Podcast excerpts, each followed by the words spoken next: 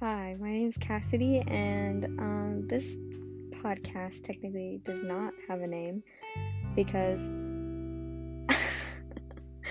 um, I'm lame. Let's just keep it at that. So basically, this podcast is gonna be my summer depression coping mechanism since I'm unemployed and I'm about to be a college student, so I'm very broke.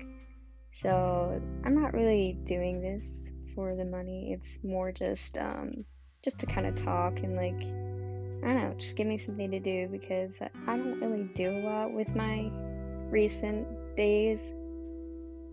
Cause I used to have a job and I used to work so oh, horrible shifts, like 12 hours every four days from like six in the morning till six in the after no is it afternoon or night? I, don't know.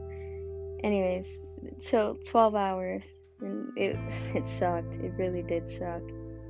So um basically i guess i'm just gonna be talking about like me and like stuff that like goes around my life or have gone around my life. So like I don't know. I guess we'll see how this goes.